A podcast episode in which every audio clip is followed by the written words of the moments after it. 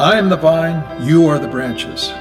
He who abides in me, and I in him, he bears much fruit, for apart from me you can do nothing. Greater love has no one than this, that one lay down his life for his friends.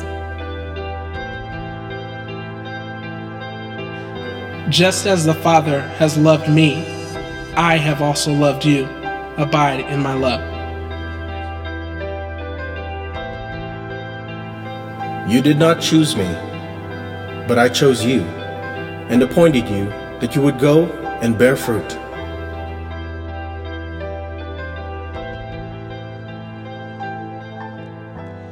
I don't know about you, but I love a good story. It doesn't matter what form or fashion that story comes in. I love to read a good novel, a good book that tells a good story.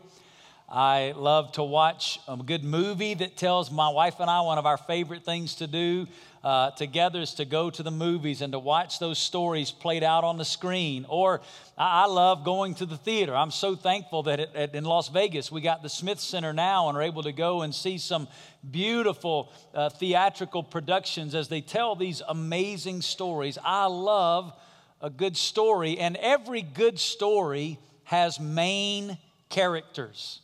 There are main characters that make up the story. Some of the stories that we all grew up with, we identify them with the characters. And I'll give you some examples, and I want you to kind of fill in the blank when I get there. But the story, for example, that we all grew up with was called one of them, The Three Little Pigs, right? How many of you remember the story of the Three Little Pigs? Now, obviously, the Three Little Pigs are a very important part of the story. There's some main characters, but there's another main character, the Three Little Pigs and the who? Big bad wolf. There you go. Exactly right, right? It's the three little pigs and the big bad wolf. You can't tell the story without those characters. Another story that we all grew up with was the story of Snow White. You can't even say the name Snow White without finishing the sentence because it's Snow White and the who?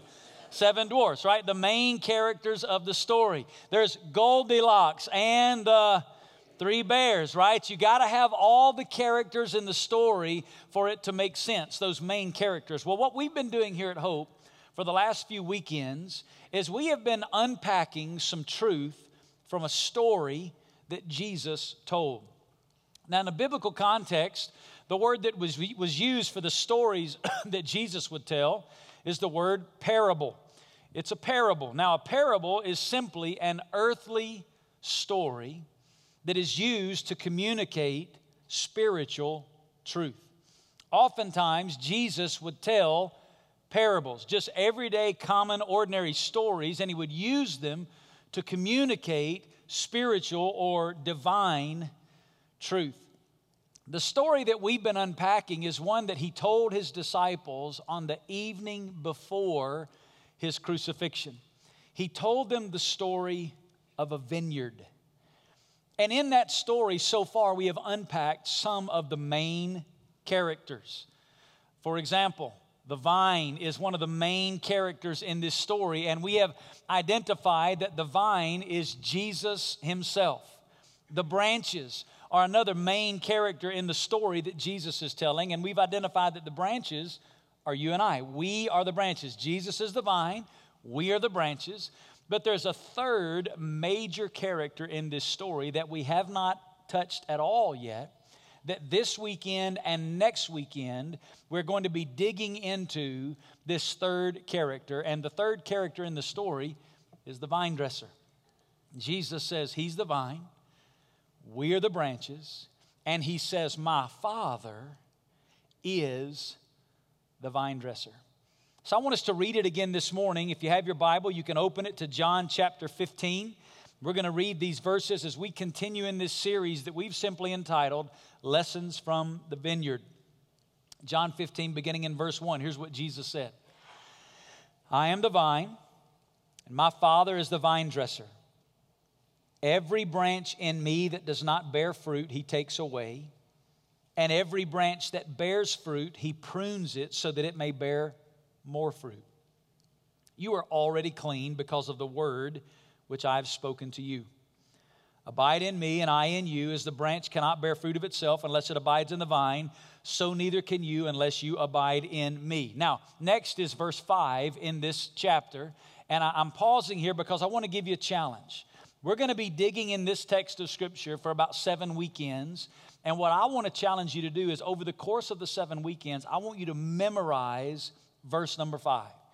I want you to take verse five, commit it to memory, not just so you can quote it, but so as you live your life day in and day out, you can continue to bring back to mind these principles that we're learning from John 15 and let God use them to bring change and transformation to your life. So I'm going to put John 15, 5 up on the screen, and I want us to read this verse out loud together. You ready? One, two, three. I am the vine, you are the branches.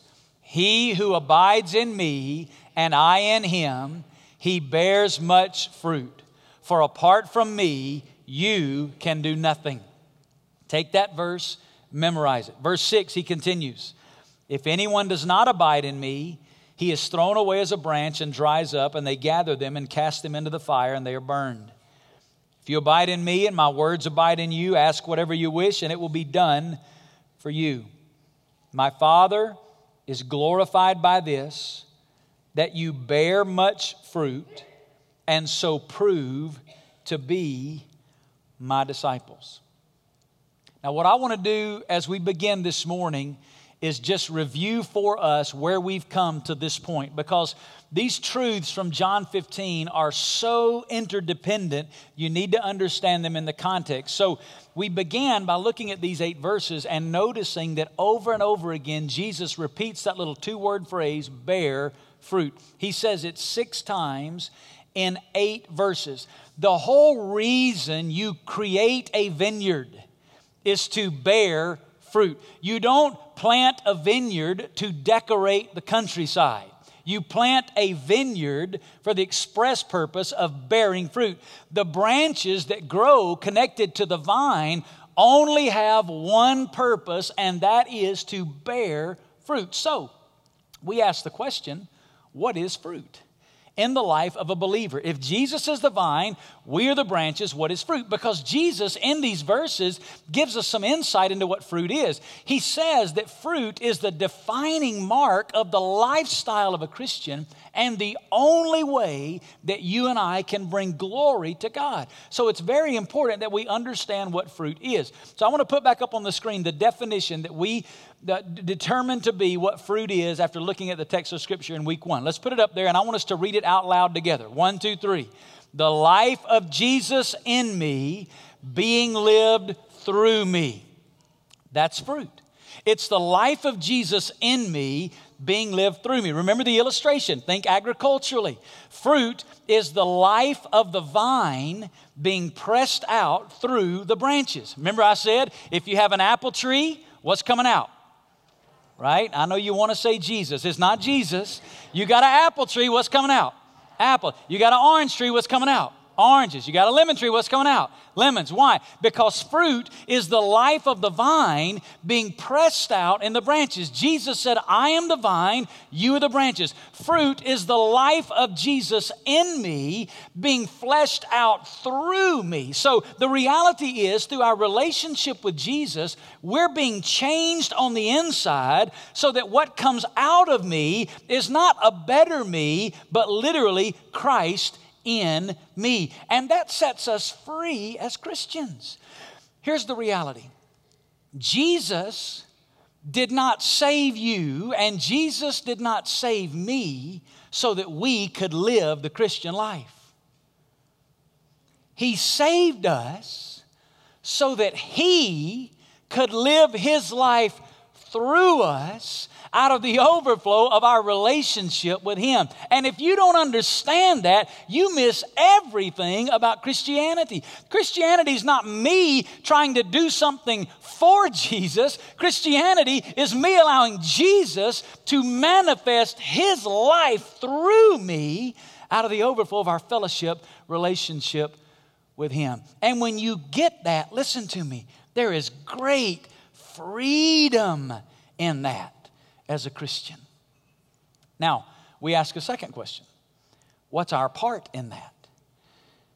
If fruit is the life of Jesus in me, being lived through me, how do I allow that to happen? How do I bear fruit? Six times in these same verses, Jesus answers that question with a little phrase Abide in me.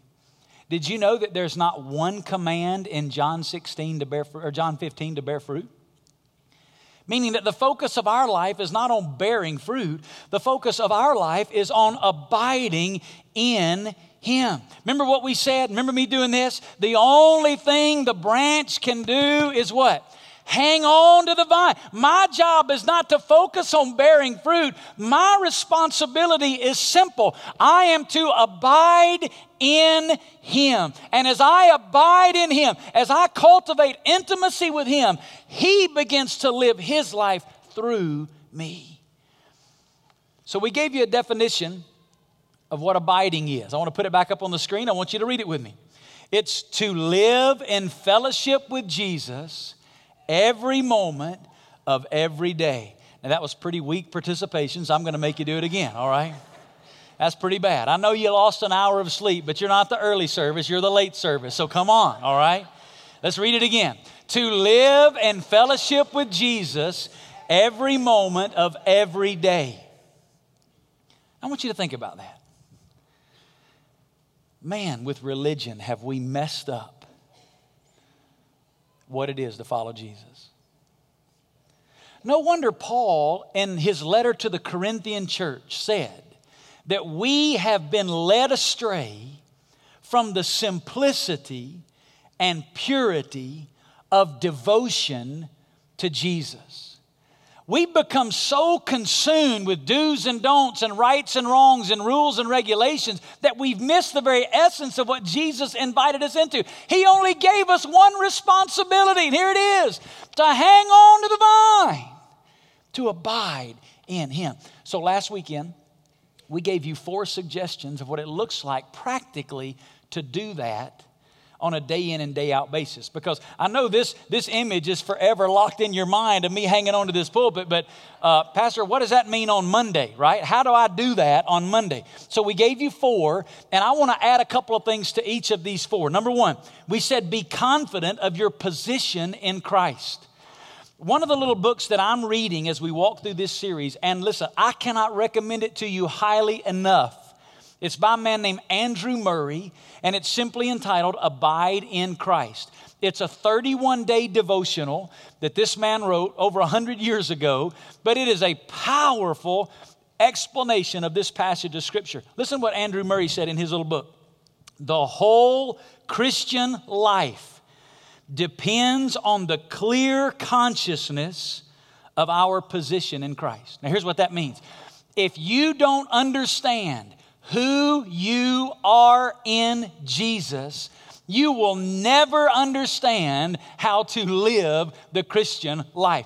Too many Christians have this perspective that I am living today to earn my position before God. I'm living today to earn favor from God. But the reality is, you right now, because of Jesus, if you have surrendered the control of your life to Jesus, listen to me, you are a loved, accepted child of God with complete access to the Father. I want to say that again because I want you to get that. If you are a Christ follower today, look at me, you are loved you are accepted by the Father. And there's not one thing you have to do to make that happen. There's not one work you have to perform. There's not one deed that you have to do. There's not one religious ceremony that you have to participate in. You are loved and accepted by the Father, and you have complete access to Him. And listen, if you don't understand that about who you are in Christ, you'll never get the Christian life. So that's the first practical reality is by faith daily. When you wake up in the morning, the first words out of your mouth, thank you, Lord, that today I'm loved and accepted by the Father. and I have complete access into His presence, and there's not one thing I have to do to earn it today. And listen, there's not one thing I'll do today that'll change it. That's who I am in Christ. Second thing we gave you last week is be intentional about time alone with God. I've said this to you many times before, but, but I repeat it not just to repeat it, I want you to get it. There is no substitute in the life of a believer for time daily alone with God. If you're looking for a shortcut, if you're looking for an end around, you are going to live frustrated in the Christian life until you become intentional about carving out daily time alone in your schedule to be with God. I'm just going to be com- as transparent as I can be. The life of Jesus in me, being lived through me, listen, rises and falls based on time alone with Jesus. I'm not with Jesus, guess what? I don't bear much fruit. I'm with Jesus, I bear fruit. Listen, I'm no different than you. There's no shortcut for you either. Your ability to bear fruit rises and falls. You got to be intentional. Number three, we said to be aware of his desire to be in constant fellowship with you. This is so good. Listen, to be aware of his desire to be in constant fellowship with you. I want to give you, I want to say that in another way. I wrote a statement this week that I hope lets a light bulb kind of come on for you, okay? I want to put the first half of the statement up on the screen. You need to be with God. Say that out loud. You need to be with God, right? How many of you agree that that's true? We need to be with God, right? I want you to get the second half of this. Look what it says God wants to be with you. As much as you need to be with God, God wants to be with you. He made you to be with you. He created you to live in fellowship with you. Yes, I need to be with God, but here's what you need to realize God wants to be with you. You are not an interruption into His day.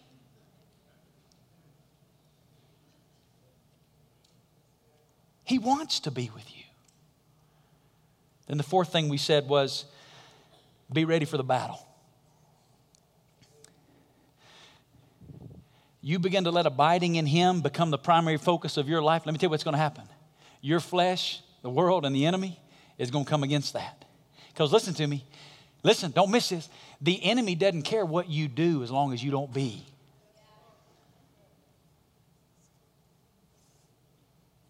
That's going to hit some of you at lunch.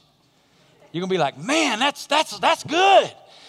The enemy doesn't care what you do. He doesn't care if you get religious and spend all your time at Hope's campus or if you go dive in headfirst into everything the strip has to offer. He doesn't care what you do, good or bad, as long as you don't be. Because either religion or out and out paganism is a cheap substitute for what he's offering you. He's offering you a love relationship with Himself. If you got all that, say amen. amen. That's mighty weak. You got it? Amen. All right, because we're going to move in to this next section this morning about this third character. And here's the, the major question of the morning What is the Father's role in bearing fruit? What's the Father's role? I want to look back at John 15 and just read the first two verses, and then we're going to draw some truths and be finished this morning. John or Jesus says, I am the true vine, and my Father is the vine dresser. Then in verse 2, he gives us two statements about the Father's role in bearing fruit. Look at it. First of all, every branch in me that does not bear fruit, he takes away. And every branch that bears fruit, he prunes it so that it may bear more fruit. There are the two statements. So here's what we're going to do this weekend. We're just going to look at half of that verse this weekend. That's it.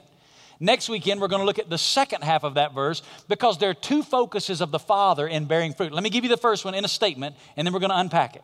Here's focus number one He, the Father, is constantly at work to place us in a position of fruitfulness. Think about it again agriculturally. The vine dresser, what's his role? His role is simply to make sure that the vineyard is in the best position possible to produce as much fruit as possible. That's all the vine dresser does. So, one of the ways he does that, the Father, is by constantly putting us in a position of fruitfulness. Now, I want to look at that phrase again. I want to put it up on the screen. Verse 2, he says, Every branch in me that does not bear fruit, read the last three words out loud with me. He takes away.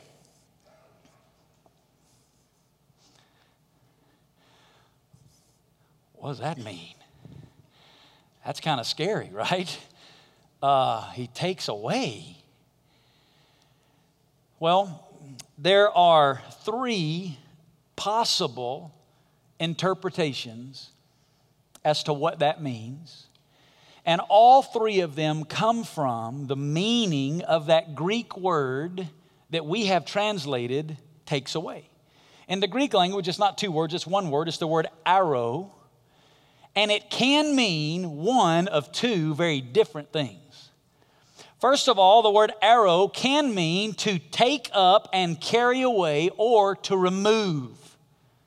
If that's what this verse is saying, here's what Jesus said Every branch in me that does not bear fruit, the Father removes. Another meaning of that Greek word airo is the it means to lift up or to raise. If you read it that way, it says, Every branch in me that does not bear fruit, he, the Father, lifts up. You say, why in the world would the Greeks have a word that can mean something totally different in a given situation? Well, before you get too down on the Greeks, have you ever studied the English language? What I want to do for you this morning is I want to put a word up on the screen and I want to know what is the very first thing that comes to your mind when you see the word. All right? Give me the word. What do you think of?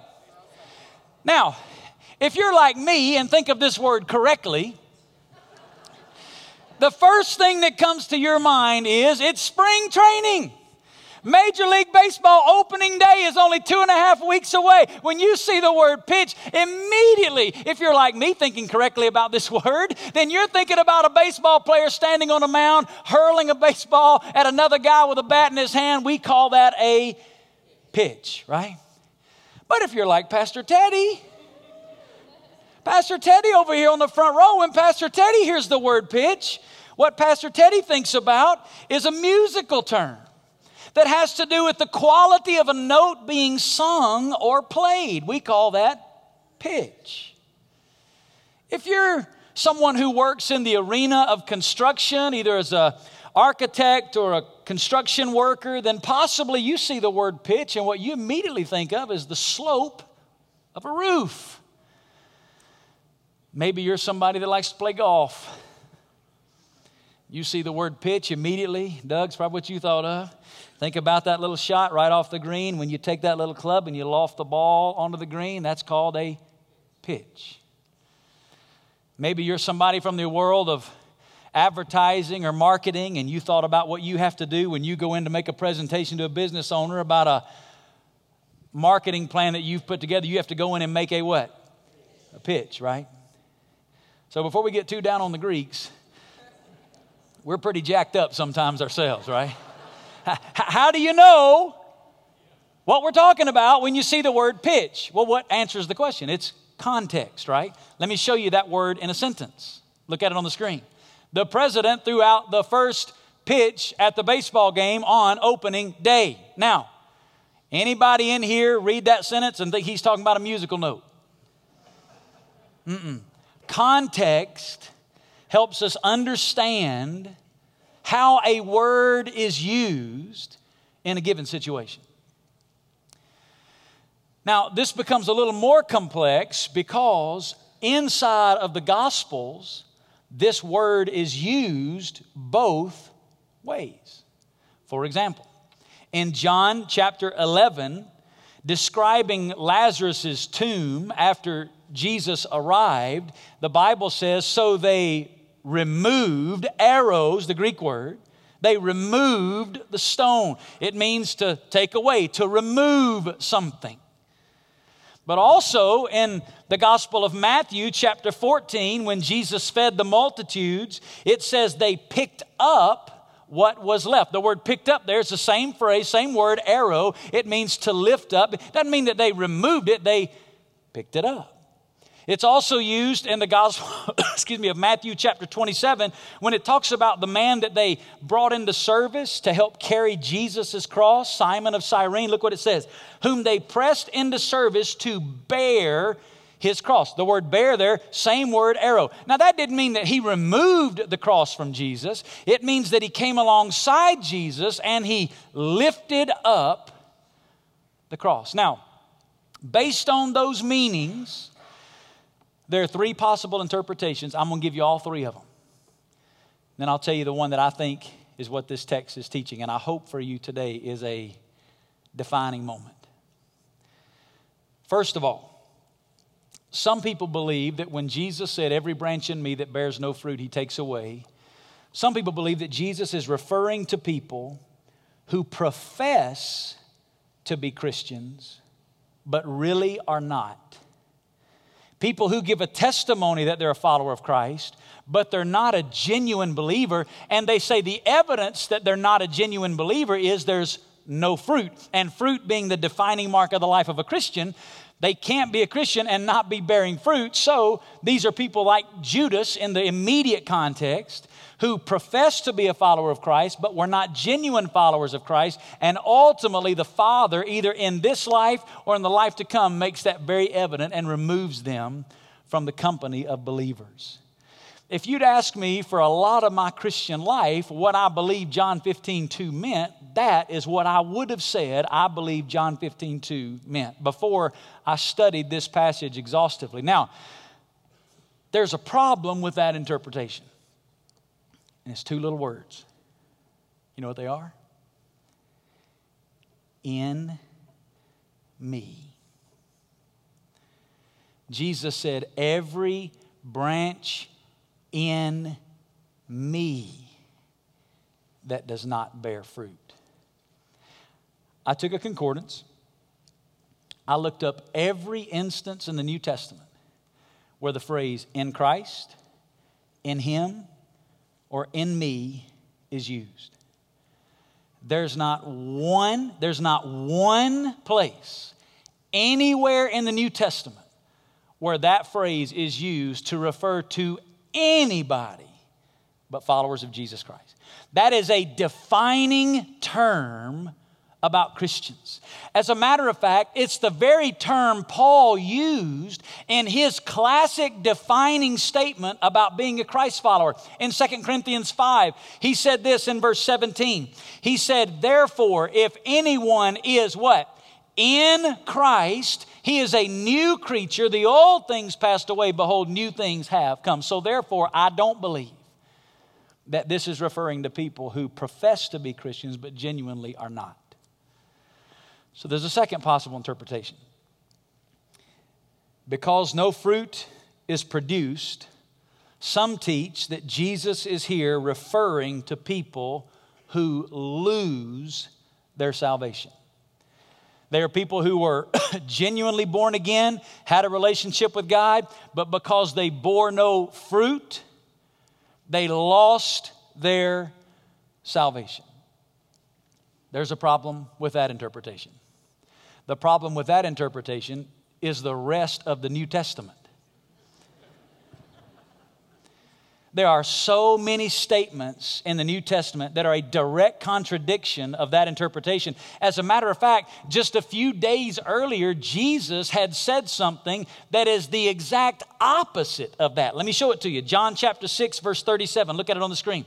Jesus said, All that the Father gives to me will come to me, and the one who comes to me I will certainly not, say it out loud, cast out. It's a Greek word that means to throw away. Jesus said, Whoever comes to me, I will never throw away. Then he said, This is the will of him who sent me. He said, That's the will of my Father that nobody ever gets thrown away that of all he's given me, I lose nothing, but raise it up on the last day. For this is the will of my Father, that everyone who beholds the Son and believes in him will have eternal life, and I myself will raise him up on the last day. It would make no sense for Jesus a few days earlier to say, I'll never throw you away, and then in John 15 to say, hey, if you don't bear fruit, we're going to throw you away, right? Those are direct contradictory statements. Let me show you another one. John chapter 10, verse 28. Jesus said, And I give eternal life to them, and they will never perish. Listen to this, and no one will snatch them out of my hand. The word snatch means to forcibly remove. It's the exact word that would be used for, for taking a branch and forcibly breaking it off and removing it from a vine. Jesus said, No one will snatch them from my hand. And then look what he says. He adds more to it. My Father, who has given them to me, is greater than all, and no one is able to snatch them out of the Father's hand. And then the final statement comes from Paul in the book of Romans, chapter 8. And I'm just giving you three examples, there are hundreds. Romans 8, Paul said, For I am convinced. Paul said, Let me tell you something after walking with Jesus for all these years. Let me tell you something I'm convinced of. Let me tell you something I'm certain about that neither death, nor life, nor angels, nor principalities, nor things present, nor things to come, nor powers, nor height, nor depth, nor any other created thing. Let me ask you a question this morning. Are you created by God? Let me see your hand. Yeah, right? If you didn't raise your hand, you can now because you are, whether you know it or not. You're created by God. Listen to what he said. Nor any other created thing will be able to, what's the word? Separate. The word separate, there's a word that means to put apart, it means to sever. To separate us from what? The love of God, which is found where?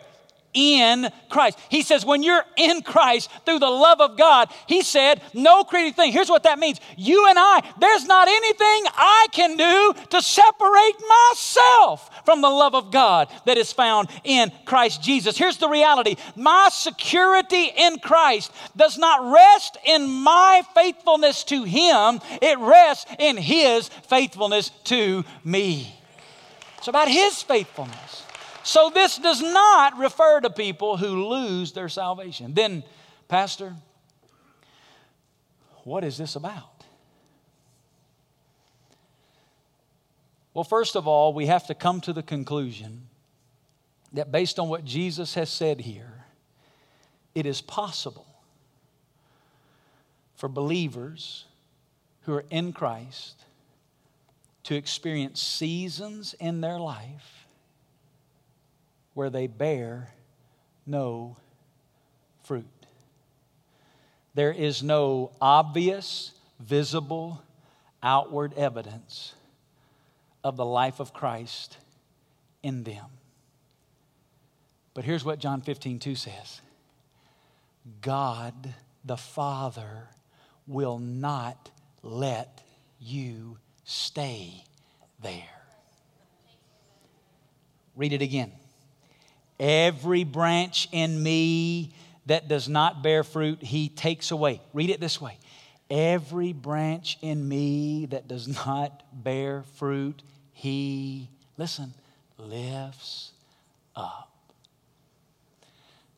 This came alive for me when I was reading a little book by Bruce Wilkinson called The Secrets of the Vine.